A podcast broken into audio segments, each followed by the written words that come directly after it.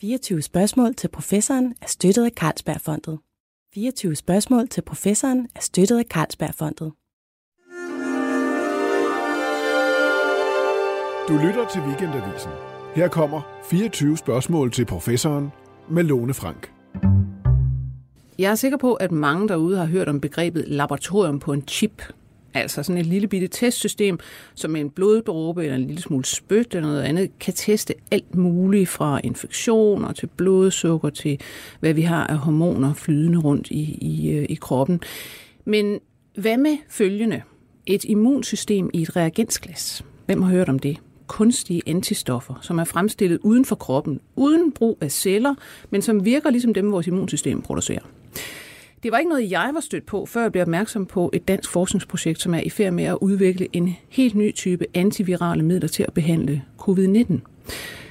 Feltet nanomedicin, som det her det tilhører, det er blevet kaldt en af det 21. århundredes nøgleteknologier. Og dagens gæst han vil indvige os i, hvorfor og hvordan. Velkommen til dig, Jørgen Kems. Ja, tak. Du er professor ved Aarhus Universitet, og du er med i forskellige centre som iNano, Dendrite og flere andre. Vi kan simpelthen ikke nævne dem alle sammen, men, men du er med i virkelig meget. Før vi går ind i dit projekt, så vil jeg lige spørge dig om noget, fordi i går, der kom det amerikanske biotekfirma Moderna, som de fleste også har hørt om, med en nyhed om, at øh, mennesker, der bliver injiceret med en vaccinekandidat, som de er ved at lave, de danner antistoffer. Øh, bare det, at man fik at vide, Mm, vi har set nogle antistoffer i otte mennesker, tror jeg det var. Det fik øh, aktien på Moderna til at stige 26 procent. Øh, og alle står jo nu og venter, ej, får vi en vaccine lige, lige om, øh, om det næste hjørne. Men du er faktisk ikke særlig optimistisk på, at vi får en vaccine lige om lidt. Prøv at forklare, hvorfor. Altså, jeg håber jo ligesom alle andre, at det vil lykkes. Og der er jo rigtig, rigtig mange forsøg i gang. Der er nok en 200-300 vaccineforsøg i gang i hele verden. Og man hører også om nogen, som er, er positive, men man skal jo regne med, at den skal kunne gå ligesom hele vejen. Man skal også kunne vise, at det virkelig øh, virker i, i mennesker. Og, og vi har jo desværre haft øh, en historie, som viser, at det kan være rigtig, rigtig svært at lave vacciner til den her slags øh, virus. Øh, jeg behøver bare at nævne sådan en som HIV-virus, for eksempel, der har forskerne prøvet i, i, i mere end 40, 30-40 år nu her at lave hmm. øh, vacciner mod den virus, og det har ikke kunne lade sig gøre. Øh, det skyldes øh, primært, at virus er enormt øh, klogt øh, til at undgå vores immunforsvar. Øh, det har simpelthen mekanismer indbygget i sig til at prøve at undgå det, fordi det bliver jo hele tiden bombarderet med antistoffer, hver gang det kommer ind i et menneske. Så ja. øh, det er ikke særlig let. Man skal virkelig ligesom prøve at komme med en, en ny vinkel på det. Øh, et ganske traditionelt øh, vaccineprotein, øh, hvis man nu tager overfrakken af øh, virus og sprøjter det ind i mennesker.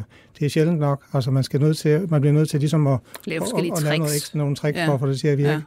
Og, og, og Moderna har sådan set en rigtig interessant øh, vinkel på det, fordi øh, de laver sådan set øh, virusproteinet i kroppen. Ja, de tager, de tager en smule øh, af, af virusets arvemasse egentlig, præcis, og sprøjter ja. det ind, og så må kroppen selv gå i gang ja. med at producere viruspartiklerne, og, det, og dermed udvikle et, et immunrespons. Og det er jo et enormt interessant projekt, fordi øh, hvis det kan lade sig gøre, så åbner det lige pludselig muligheden for at lave forholdsvis nemme vacciner mod mm. rigtig mange andre virus. Så det er jo utrolig interessant, øh, men vi skal som sagt ligesom se, ja. om det protein, der bliver dannet i kroppen, øh, virkelig også øh, danner nok antistof. Ja. Øh, vi hørte lige i, i pressen i går, at øh, de positive meldinger, der kom fra Oxford med, med, med en vaccine, som var ved at blive udviklet, det var sådan ligesom råbt, udråbt som være favoritten blandt alle vacciner. Den har lige vist sig nu her i, i, i går i en rapport mm. ikke at have nogen effekt på aber. Ja. Og man regner måske heller ikke med, at den har en effekt i mennesker. Så Nej. der bliver mange failures, øh, før man måske kommer frem til noget. Ja.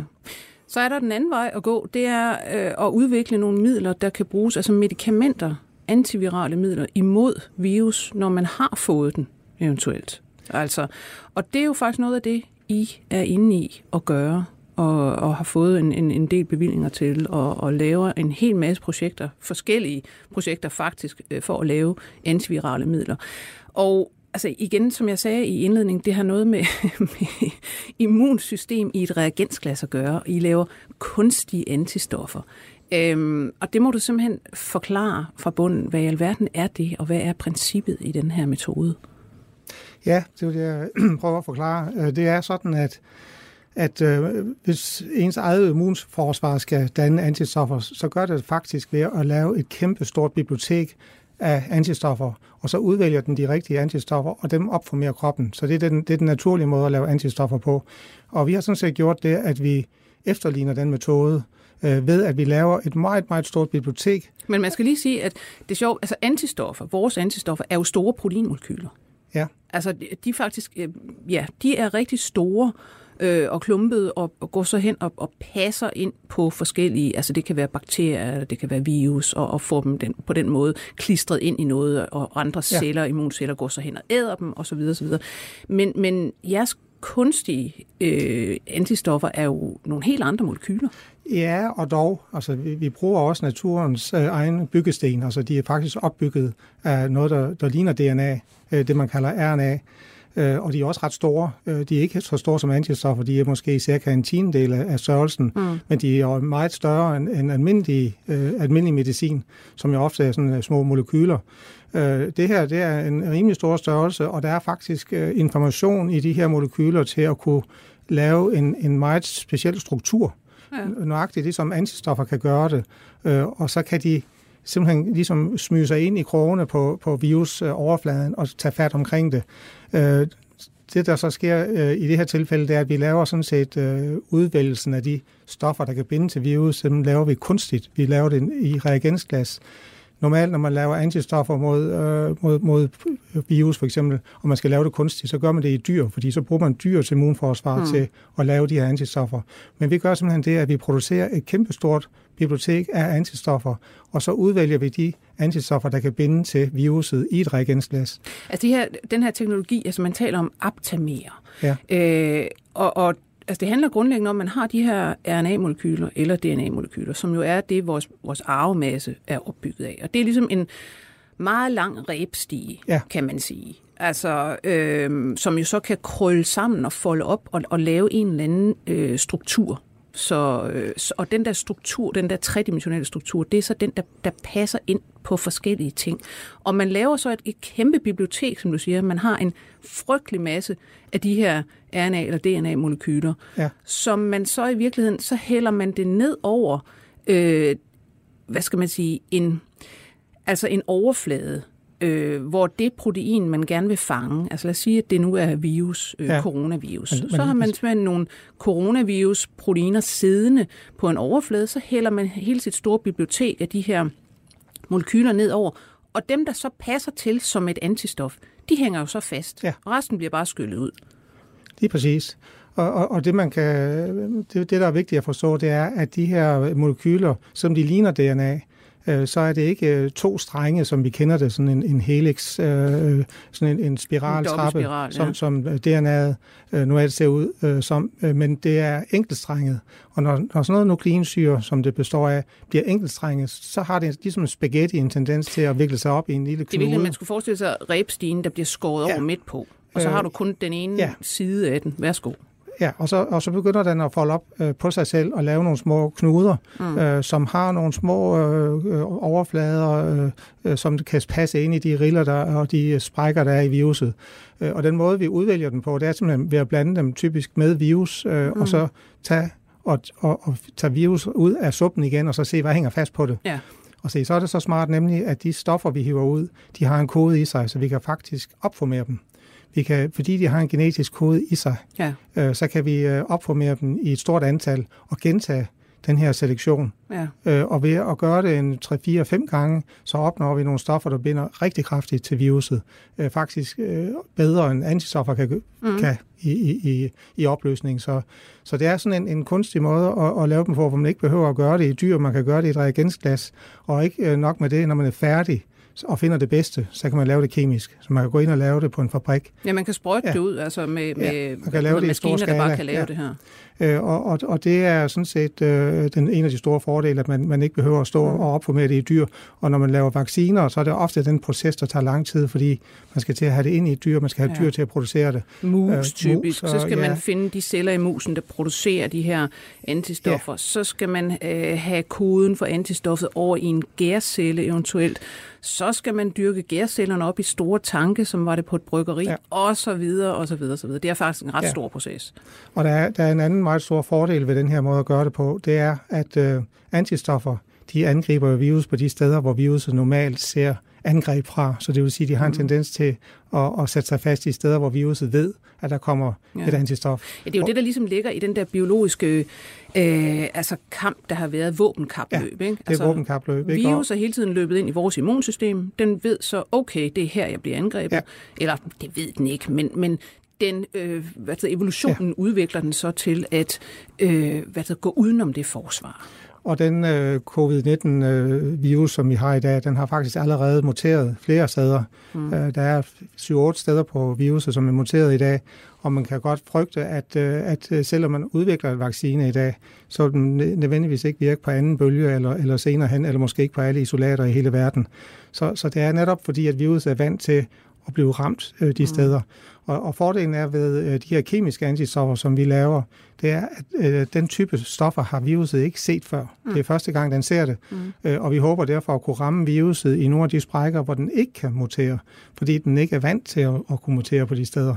Øh, og, og, og det betyder så, at vi håber på, at øh, de her stoffer kan virke både på den her virus, men også måske på den næste øh, coronavirus, der kommer, øh, og, og, og også på de forskellige isolater, som opstår hele tiden mm. i sådan en bølge, som vi er ja. udsat for lige nu. Men det, det lyder jo fuldstændig parallelt til influenza, som vi hvert år skal lave en, en ny vaccine mod, ja. og den har en eller anden 30-60 procents øh, dækning, øh, og, og den virker jo altså kun mod nogle stammer osv. osv. Øh, men det her projekt altså, vokser vel egentlig også ud af noget influenzaforskning, ikke? Ja, men det gør den helt sikkert. Altså rent faktisk, så grunden til, at vi startede på de her projekter, det var, fordi vi allerede for to år siden søgte penge til at prøve at behandle influenza. Mm. Øh, og for vi troede jo ligesom, influenza ville være den, der kom og var den helt store dræber lige pludselig. Øh, og det kom nok bag på folk, at det endte med at blive en coronavirus, men øh, princippet er det samme. Øh, men de her stoffer, vi udvikler, det er fuldstændig ligegyldigt, om det er en influenza-virus eller coronavirus. Øh, øh selve øh, måden, vi gør det på, er fuldstændig identisk. Øh, så øh, der er dog så stor forskel på influenza og coronavirus. Det er ikke sådan, at man kan finde stoffer, der egentlig Nej. kan ramme begge to. Men, men øh, formodentlig er sådan et stor andel af de isolater, der opstår under coronavirus, inklusive måske vores almindelige forkølelsesvirus. Ja, for det er jo som, også coronavirus, nogle af dem. Ja. Øh, og det kunne være fantastisk, hvis vi også øh, får en behandling af, af forkølelse samtidig. Ja, tak. det vil have en stor... men, men så er det jo den, øh, den her behandling. Hvordan skal den virke? Altså, i, det er nogle antivirale midler, og dem vil man så gå hen og tage, når man har fået sygdommen. Ja, men man vil ikke tage dem øh, præventivt, fordi de, de er rimelig øh, dyre på den måde. Det, mm. det vil være rimelig dyrt at behandle mennesker hele tiden med dem som en forebyggende øh, behandling. Mm. Men man vil øh, i et øjeblik, man, man tester positiv, og, og forhåbentlig også øh, ikke, inden man får alt for alvorlige symptomer, så vil man give det her stof, øh, og det vil simpelthen hæmme virus i at, at springe fra den ene celle til den anden. Mm. Øh, virus skal jo hele tiden ind og formere sig i en celle og producere rigtig mange afkom, øh, og de øh, kommer ud af cellen og så inficerer de nye celler, så hvis man kan stoppe den øh, den proces i kroppen, så kan man øh, undgå, at, at et stort antal celler bliver smittet, øh, og, og at de så dør øh, i, i kroppen, og det, så undgår man også de der symptomer, som man har på sygdommen. Mm. Øh, så, så det er simpelthen øh, øh, fordi, at når vi det her antistof sætter sig fast på overfladen af viruset, så kan den ikke komme ind og genkende den receptor, der sidder på overfladen af, de, af vores egne celler. Nej. Øh, det kan være lungevævsceller, og det kan også øh, være andre celler i kroppen, som de angriber. Altså, den bliver nærmest klistret til ja, med de så her klistret til med det her, og, og så kan den ikke uh, komme ind. Uh, og uh, den måde, vi laver dem på, har vi faktisk også en idé om at prøve at, at sætte dem sammen i lange kæder, mm. sådan at uh, de her antistoffer ikke nok med, at de binder en gang eller, eller flere gange. De kan faktisk ligesom kapsle hele viruset ind i, i, i, i et stykke klistret, øh, øh, meget klistret tape. Ikke? Der bliver, som, der bliver sådan nogle tykke ja, gummiklumper, der ja, flyder som, rundt som derinde. simpelthen omgiver viruset, og ikke, at det ikke kan komme videre. Ja. ja. Øh, altså, jeg har under den her øh, coronakrise, der havde vi jo nogle udsendelser, øh, daglige udsendelser, hvor jeg blandt andet snakkede, kan jeg huske, med øh, en immunolog, som, som talte om, at det er simpelthen så vanskeligt at få øh, fremstillet antivirale midler. Der er heller ikke særlig mange derude, og de er ikke specielt gode osv. osv. Men det her er jo en helt ny klasse af antivirale midler ja. i virkeligheden, som vil kunne indrettes mod stort set hvad som helst. Altså, øh, man kan sige, at at øh, den måde, man typisk undersøger antivirale stoffer, det er, at man tager en stor bunke, man har liggende på hylden, og så tester man, er der nogle af dem her, der tilfældigvis ja, kemiske virke, stoffer simpelthen. Ja, kemiske stoffer. Øh, og, og så kan man være heldig, at der er nogle af dem, øh, der allerede har vi hørt i pressen om nogle enkelte stoffer, som måske har en effekt på det. Mm. Men, men de, typisk så, så er det ofte ikke en specielt stærk effekt. Og frem for alt, hvis de har en effekt, så kan viruset hurtigt øh, mutere imod det. Øh, men der skal man igen måske huske på øh, HIV-historien. Altså, mm. HIV blev jo lige pludselig øh, nærmest ikke kureret, men i hvert fald øh, behandlet på en måde, så man kan leve med den. Ja, det blev til en øh, almindelig kronisk sygdom. Det blev til en kronisk sygdom, men det er jo kun fordi, at man fandt ud af at, at lave nogle små stoffer, som virkede mod det. Men der blev man nødt til at lave en cocktail af mindst tre stoffer, for at det faktisk virker. Øh, I mange år behandlede man, uden at de havde ret meget effekt, fordi hver gang man behandlede, så blev den immun øh, over for øh, for det her stof, og så sprang den videre. Øh, men, men øh, i vores tilfælde håber vi på, at det her, de her øh, meget komplekse stoffer har en mm. meget høj specificitet. Det vil sige, at de binder sig altså kun til, til de her virus. De binder ikke til, til noget andet. Mm. Øh, og, og, og frem for alt, så kan man jo begynde at lave de her stoffer, bare man har kendskab til, hvordan viruset ser ud. For eksempel det nye virus, der kom her, der var man allerede inden for, jeg tror det var 14 dage eller tre uger efter, at viruset var opdaget i Kina, der ja. havde vi allerede en sekvens. Ja, øh, altså man vidste nøjagtigt, hvordan man den tager så ud. Man vidste øh, arvemassen, øh, og senere hen har vi allerede nu lært også, hvordan den ser ud i strukturen. Mm. Øh, og det vil sige, at man inden for en måned eller to kan begynde at lave de her kunstige antistoffer direkte. Ja. Øh, og det vil også give mulighed for at, at i fremtiden at lave en, en produktionslinje, hvor man kan sige, et øjeblik, vi kender den genetiske struktur, som man ofte gør meget hurtigt, mm. så kan vi starte processen lige med det samme. Ja. Øh.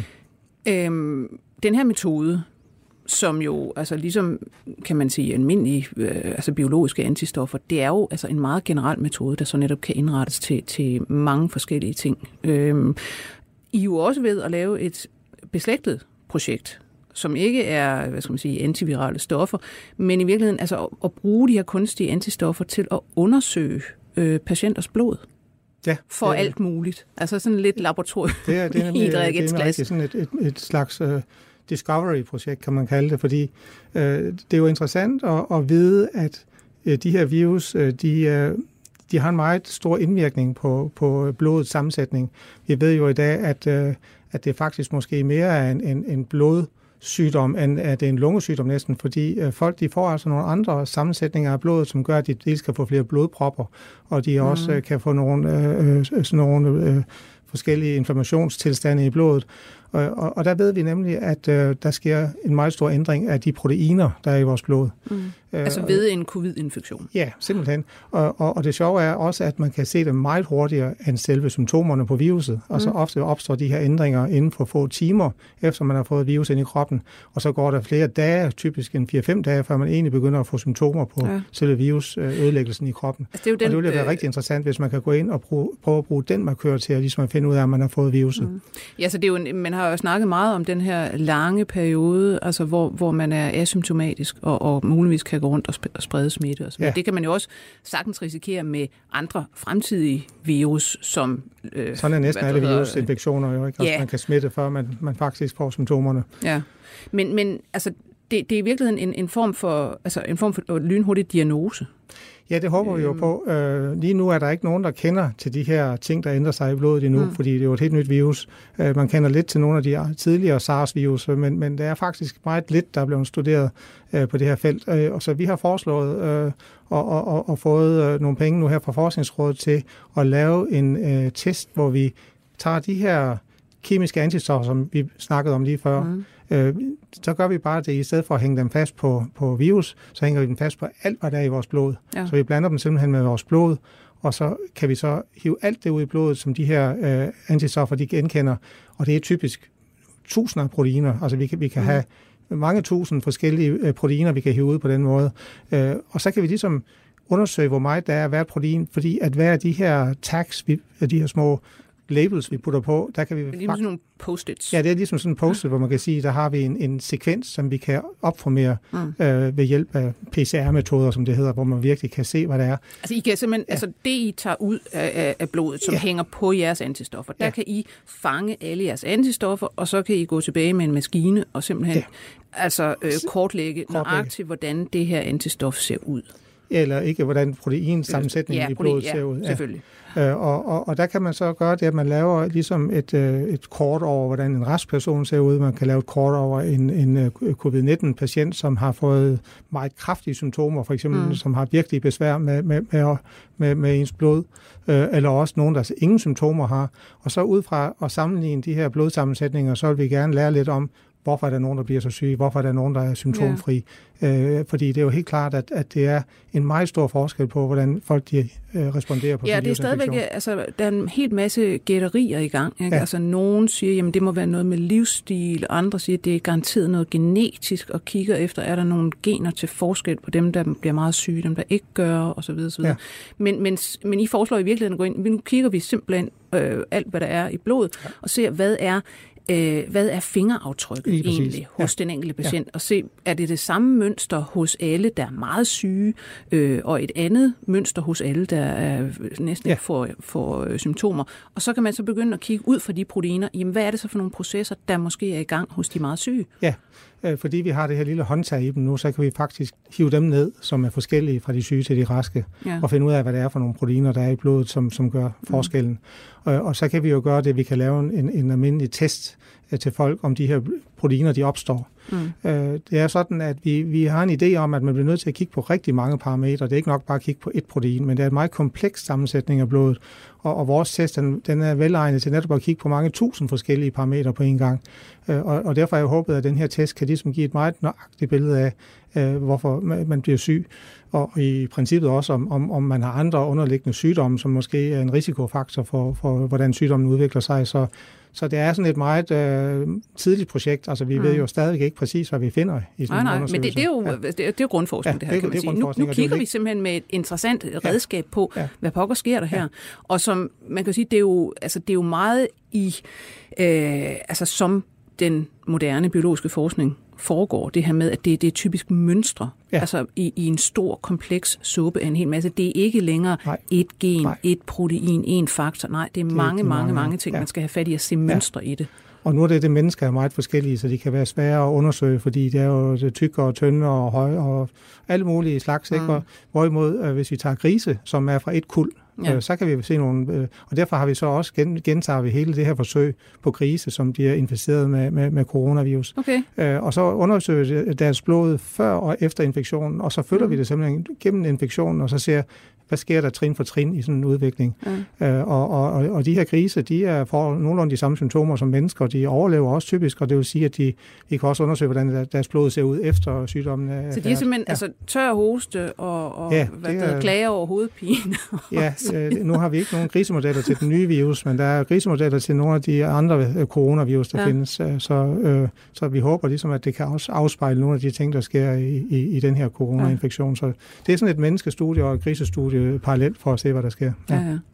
Altså, nu plejer du jo faktisk ikke at, at, at arbejde med øh, coronavirus. Du plejer jo i høj grad at arbejde med kræftsygdomme, blandt andet. Mm, ja. Også med, med de her projekter.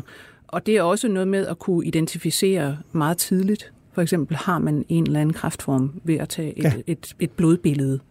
Lige præcis. Uh, altså, vi, det var ikke rigtig, der var ikke så mange, der interesserede sig for coronavirus for et halvt år siden, som det er i dag. Uh, og det er Nej. mange forskere, der har ændret deres retning, ikke? og det har vi også uh, de sidste måneder her. Men, men altså, hvis vi går tilbage et halvt år tilbage, så det, som vi ofte kiggede mest på, det var dels kraftpatienter, vi prøver også, om vi kan undersøge de ændringer, der sker i blodet, sådan at vi meget tidligt kan komme med en diagnose, inden folk har symptomer igen. Og så øh, hvis alle har en test, de kan tage en gang hver tredje, fjerde måned måske, og så mm. se, om de har en øh, udvikling af kræft et sted i kroppen. Øh, og, og det viser sig faktisk, at vi, vi kunne ved hjælp af den her metode, jeg lige har beskrevet, øh, der kunne vi faktisk øh, forudsige øh, blærekræft øh, med meget høj sikkerhed. Altså før, at der var nogle der, øh, symptomer, man kunne ja, se ellers på scanninger? Ja, fordi eller der, andet? Der, der er rigtig mange, som går med blærekræft. Øh, de har sådan forskellige stadier, mm. øh, og ofte bliver, det ofte, eller ofte bliver det først opdaget, når de kommer ind i, i sådan en invasiv periode, hvor der dannes metastaser. Og så er det faktisk øh, og så er det for sent. Ikke? For sent ja. så, så vi kunne se de tidlige stadier, hvor man ofte ikke har ret kraftige symptomer endnu, og, og, og det håber vi på kan udvikle, udvikles til mange flere forskellige forskellige sygdomme, så vi er i gang med at kigge på, på tarmkræft og leverkræft og en del andre ting. Et andet område, hvor vi er aktivt i gang, er, er også inden for diabetes. Øh, vi undersøger øh, hvilke ændringer, der, der, der sker i vores blod med den her metode, øh, når folk får forskellige kardiovaskulære sygdomme, blodpropper og alt muligt andet. Så, så, så det er også en, en, en metode, som vi har været fuldt i gang med, inden vi startede med, med corona-undersøgelsen her. Øh, ja, det gælder for også øh, selve det med at bruge aptamer til at ligesom at... Og, Som er de her kunstige ja, antistoffer. dem bruger vi jo nemlig også til at og, og cancermedicin og andre ting, ja. Men altså, forestiller man sig, at man, øh, lad os sige, inden for 10 år, har øh, en hel del blodprøver, øh, som, som netop kan teste, øh, har du meget, meget, meget tidlige forstadier til en eller anden kræftsygdom, som man så kan gå på jagt efter?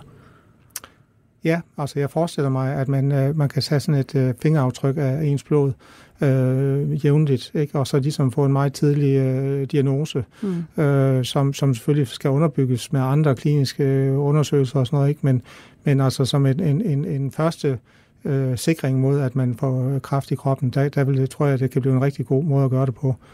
Øh, og netop igen, fordi man kigger på så mange forskellige ting, at det er ikke nok bare at kigge på et, fordi der er så meget forskel på mennesker. Ja. Øh, nogle kan have høje og lave niveauer af et eller andet protein, øh, uden at det betyder noget. Men hvis man kigger på tusinder af proteiner samtidig, så giver det en god øh, øh mm. forudsigelsesevne. Ja. Og nu, altså man, man hader jo det her med at spørge, jamen, hvornår kommer det? Men, men alligevel, altså snakker vi 10 år? Eller? Det, øh, jeg, jeg, altså det vil jeg sige, er, er et... Øh, Altså man kan sige, at hele den her udvikling, den afhænger jo af, om der er nogen, der ligesom vil tage den op og, og føre den ud øh, videre frem, og, og det er der sikkert nok, det håber vi der på. Mm. Øh, nu er det ikke noget, der skal, en test af den her type skal jo ikke ind i mennesker, øh, så det er forholdsvis nemt at få den godkendt, mm. hvis man kan vise, at den virker. Yeah. Så jeg vil gætte på, at sådan en uh, test kan godt komme op og køre på en, på en 2-3-4 år, ikke? Hvor, hvis man skal have det ind i kroppen og, og behandle for eksempel en kræft med en eller anden, anden form for ja, så snakker vi mange så er det år ofte 10-12 år eller sådan noget. Ikke? For, og meget, for meget dyre ja, også. Ja, ja. ja så det, der er meget stor forskel på, mm. Men, men det her, det, det bygger jo alt sammen på øh, så små ting og sager, at man snakker om, jamen det er, det er nanomedicin, det her. Altså det er nanoteknologi udviklet på øh, det medicinske område. Øhm, og jeg synes lige, vi skal måske tage i virkeligheden en, en sådan lidt historisk overblik over, hvad er det her nano? Fordi altså, det er sådan noget, for nogle år siden, der så hørte man nano, nano, nano over det hele, og det var sådan meget modeord også inden for forskningen. Hvis man kunne øh, putte nano ind i sine ansøgninger, så var det meget nemmere pludselig at få ja.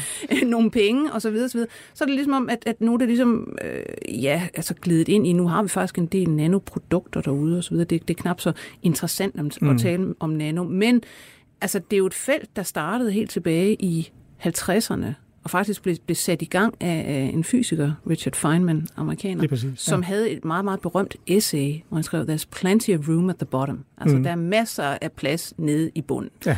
Hvad, hvad, hvad var det, han skød i gang der? Hvad handlede det om? Jamen altså, det han forstod, det, det var jo, at øh, når man kommer ned i den skala der, hvor vi er nede og, og snakker om molekyler, så har den, den menneskelige øh, opfattelsesevne af, hvad der egentlig er plads nede i, i det område, den, øh, den, den, holder, den, den kan slet ikke uh, følge med. Uh, og det betyder, at, at der er mange af de ting, som vi opfatter som værende sådan almindelige i vores hverdag, når man kommer ned på det niveau, så opfører tingene sig meget, meget forskelligt. Mm. Øh, og, og man kan jo sige et, et godt eksempel, som vi allerede kom fra, det med at skulle selektere aptamer. Øh, når vi laver sådan et bibliotek, øh, som vi skal bruge til at selektere aptamer med, så laver vi typisk 10 i 16 molekyler. Øh, 10 i 16 molekyler, det svarer til, at vi stadigvæk kan have dem på en, en hårspredte øh, i et reagensglas.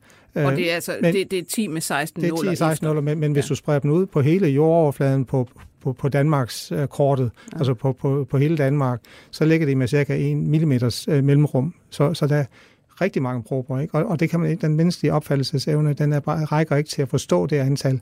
Og når man har sådan et stort antal, så gør det ikke noget, at øh, 1 ud af 10.000, eller 10.000 øh, ud af 10.001 øh, ikke virker. Nej. Hvis vi kan feste den ene ekstra ud, så, så, så kan det gå. Ikke? Og, det, og det er lige præcis det i nanoteknologien med, at antallet af molekyler, man kan operere med, er så stort, at man kan begynde at, at, at lave interessante ting.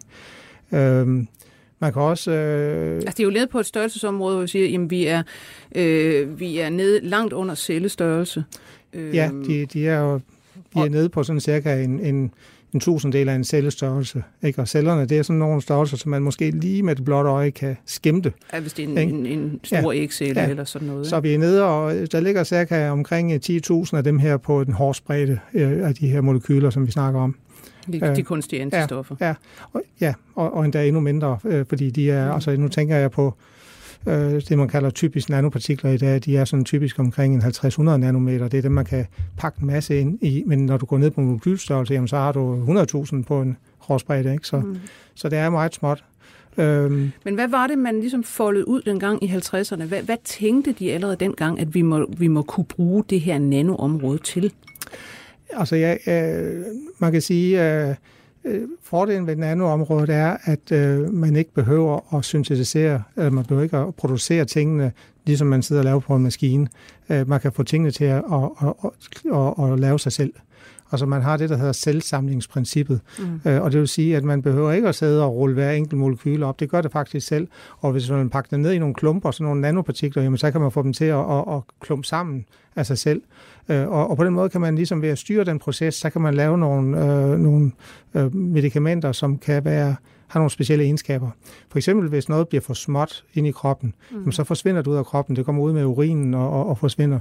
Hvis du kommer op i en størrelse på omkring, øh, måske omkring 100 nanometer, øh, det er ligesom en virus, faktisk, dem, ligesom coronavirus. Ja. De har ligesom forstået at have den rigtige størrelse, fordi de er gode til at cirkulere rundt i kroppen, mm. øh, og, og kan faktisk blive der i, i dagvis. Øh, og hvis man så samtidig, ligesom viruset har et, øh, et, et lille flag, der, der viser, hvor man skal hen, og der hæfter sig på de rigtige celler, jamen så kan vi udnytte nøjagtigt den samme proces til nanomedicin. Øh, fordi ligesom viruset kan vi sige, at vi vil gerne hen til den og den celle, og så hæfter vi os på den celle. Og ligesom viruset kan komme ind i cellen, jamen, så kan vi faktisk også få vores kunstige partikler til at komme ind i cellen og aflevere medicinen inde i, i den pågældende celle. Altså nu du siger det her med, med at, at tingene samler sig selv. Altså så kommer jeg til at tænke på, at der var en ingeniør på et tidspunkt, Eric Drexler, også en amerikaner. Ja. Han havde rigtig meget med altså sådan nogle, netop sådan nogle nano altså visioner om nanomaskiner, altså der ligesom netop øh, samler sig selv og ja. producerer nye, så de nærmest på en eller anden måde, man kunne næsten sige, de var levende. Ikke? Ja, ja. Øh, det er jo så ikke rigtig blevet virkelighed. Øhm, jo, altså det, det er noget, der ligner det. Ikke? Altså, først kan man sige, at naturens egen nanomaskiner, det er en virus. En virus selv mm. samler sig selv mm. ind. Ja. Den er fuldstændig, øh, den, den er dum, kan man sige. Den kan ikke gøre noget selv. Altså, jeg vil sige, den, den bruger jo altså vores celler. Den bruger den vores celler. og hijacker, den hijacker vores, vores celler. Ja. Som vi men, producerer. Men, men den, er, den er forstået at, at lave en proces, hvor den kan samle sig selv sammen omkring noget genetisk materiale, som mm. den skal bruge for at kode for sig selv. Så kan den føre det over til en ny celle. Så øh, det samme princip kan man faktisk øh, begynde at lave øh, i laboratorierne, sådan kunstige typer virus, hvor man kan overføre øh, øh, genetisk materiale, øh, i hvert fald ind i cellerne. Øh, man, kan, man kan i dag programmere øh, DNA og, og RNA-molekyler til at, og nærmest som en robot udføre processer. Øh, der, var, der har været publiceret nogle artikler allerede for godt 10 år siden med en lille øh, nanorobot i DNA, mm-hmm. som selv finder hen til kraftceller. Når den ser kraftcellen, så har den en, en lille nøgle, som åbner sig op, sådan at den faktisk øh, går op i to stykker, når den ser en kraftcelle, og så eksponerer den et toksin til cellen og slår den ihjel. Øh, så det er jo sådan en, en nærmest en robotagtig funktion, som man kan, man kan udnytte. Altså du siger, det er 10 år siden, der ja, var en artikel siden, ja. om, ja. om det her. Ja. Øh, men jeg har ikke hørt, at det er ude i kræftbehandlingen.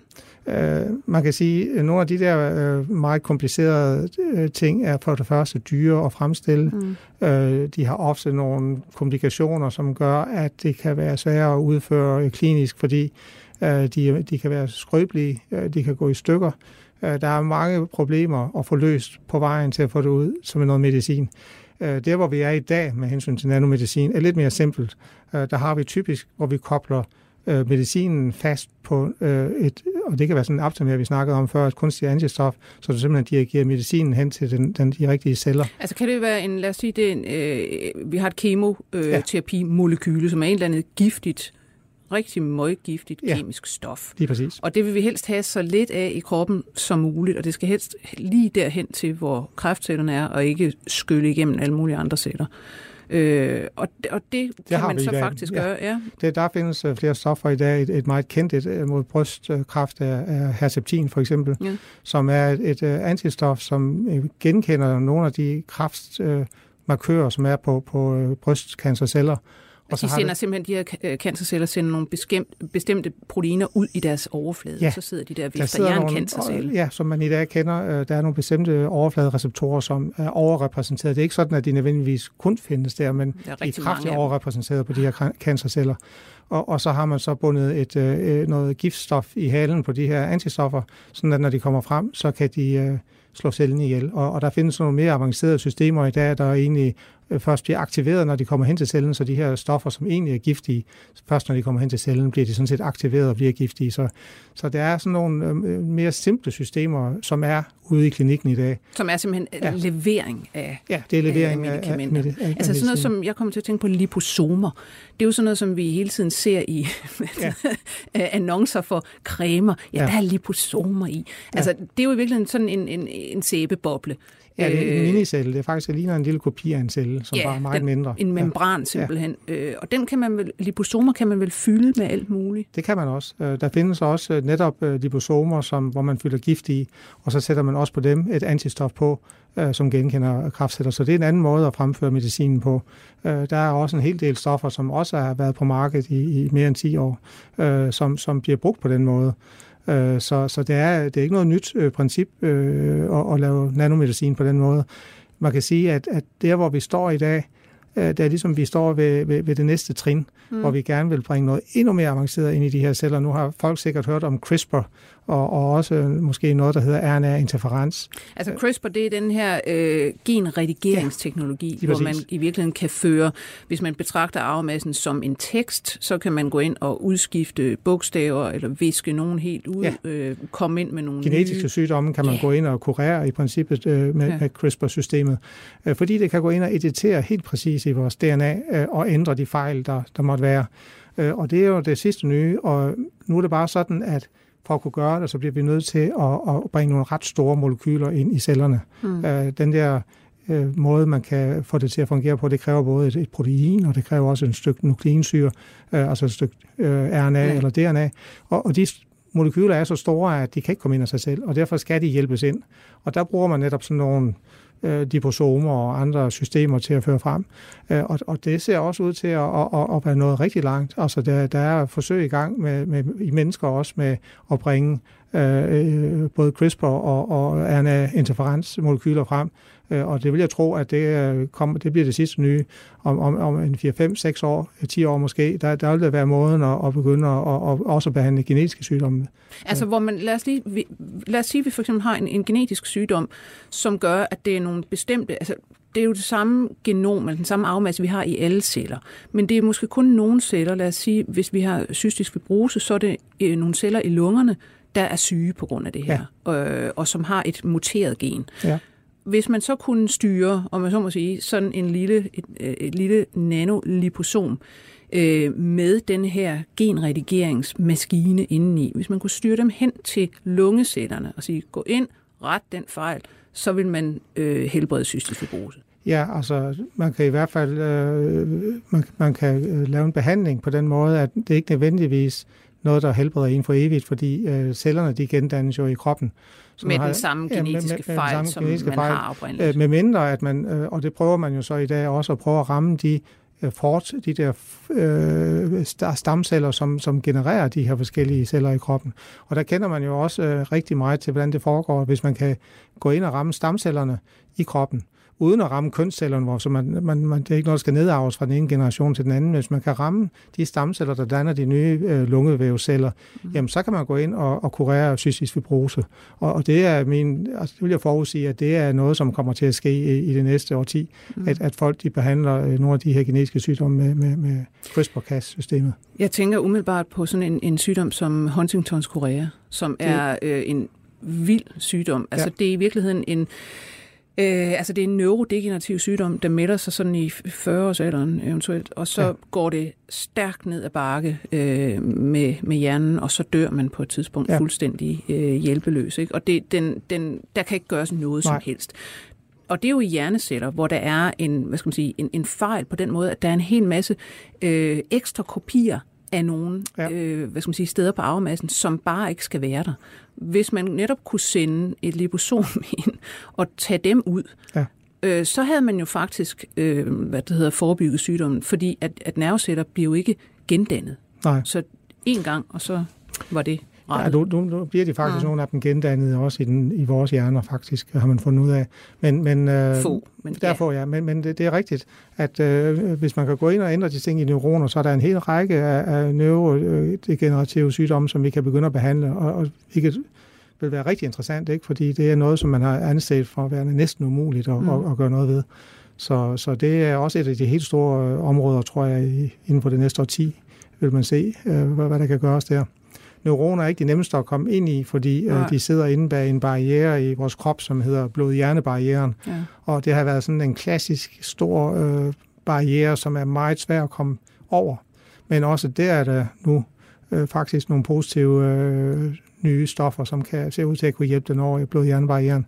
Vi har jo også hørt om for eksempel øh, nogle af de nye øh, Spinraza-behandling af, af muskeldystrofi og sådan noget, ikke? Som, hvor man kan hvor man kan få de Til antistoffer, muskelsvind. ja. undskyld, muskelsvind, øh, som, som man øh, kan få ind i hjernen øh, øh, ved at sprøjte dem ind, øh, ind i, i hjernen en gang hver, hver halvår måske, øh, og så kan de gå ind, og så kan de nedregulere et bestemt gen øh, ved, ved hjælp af en, en antisens-effekt, ikke? Altså, hvor man går ind og ba- baseparer med.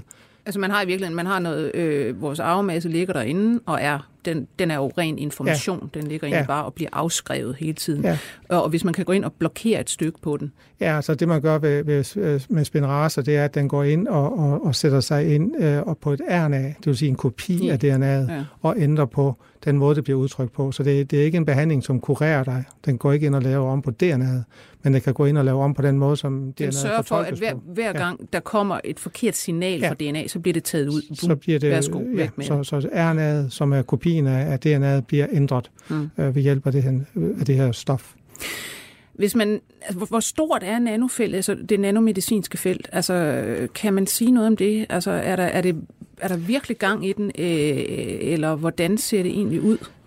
Altså, jeg synes, det, det er nogle gange lidt farligere at mm. snakke om nano, ikke nano, fordi ja. øh, næsten al medicin i dag er nano, fordi folk de tænker det ned i molekylerne, og, og så er du nede i nanostørrelse. Så jeg synes egentlig, det har udvisket sig lidt, det der med nano.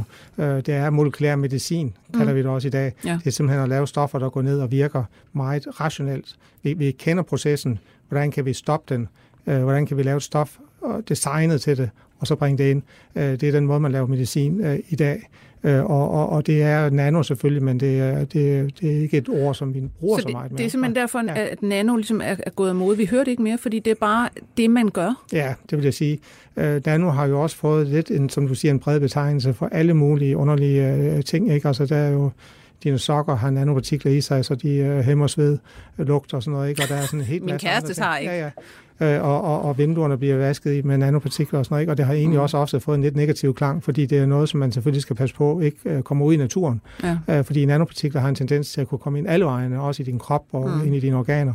Så dem skal man selvfølgelig passe på.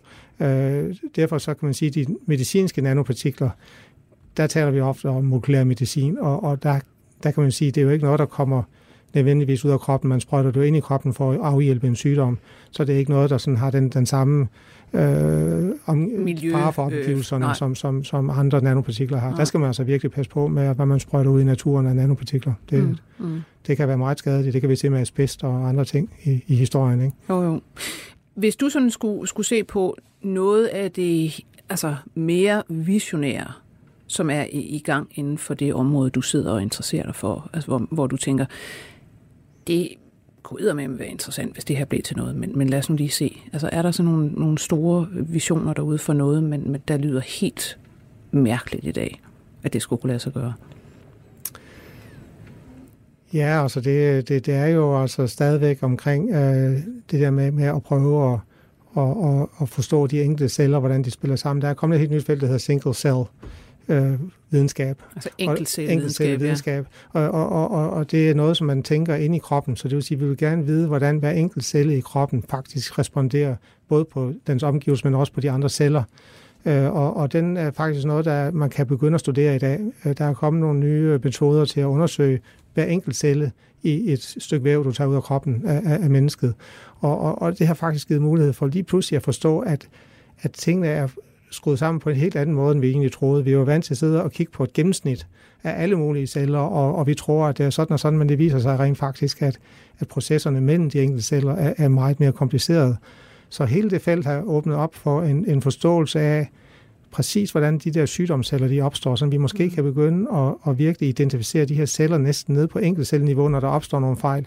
Øh, og, og, og hvis det øh, bliver tilfældet, jamen så vil du i princippet begynde at kunne øh, targetere de her enkeltceller i kroppen, hvor du faktisk øh, allerede har meget, meget, altså hvor du aldrig har nogen mulighed for at vide, at du har en sygdom i gang, men at du rent faktisk kan gå ind og se, at de her celler er begyndt at kommunikere med dens omverden, som tyder på, at det her det faktisk er cancerceller eller, eller nogle andre øh, øh, altså i virkeligheden øh, et, et, et niveau, hvor man siger, jamen nu, nu, vi taler ikke bare om en lever nej. fyldt med leverceller. Nej, nej, nej. Leverceller er sandelig, øh, hvad det hedder, de har hver deres klare identitet, ja. og nogle af dem har en meget ubehagelig sygdomsidentitet.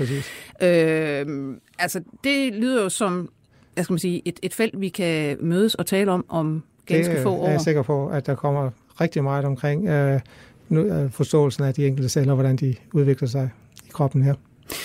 Tusind tak, fordi du kom herind, Jørgen Kems. Ja, jamen, velbekomme. Professor ved Aarhus Universitet, øh, nanoforsker med i centre som iNano, Dendrite og meget mere. Og selvpat. Jeg skal sige, at øh, vi var produceret af Birgit Næsen. Jeg selv hedder Lone Frank. På genhør. 24 spørgsmål til professoren er støttet af Carlsbergfondet.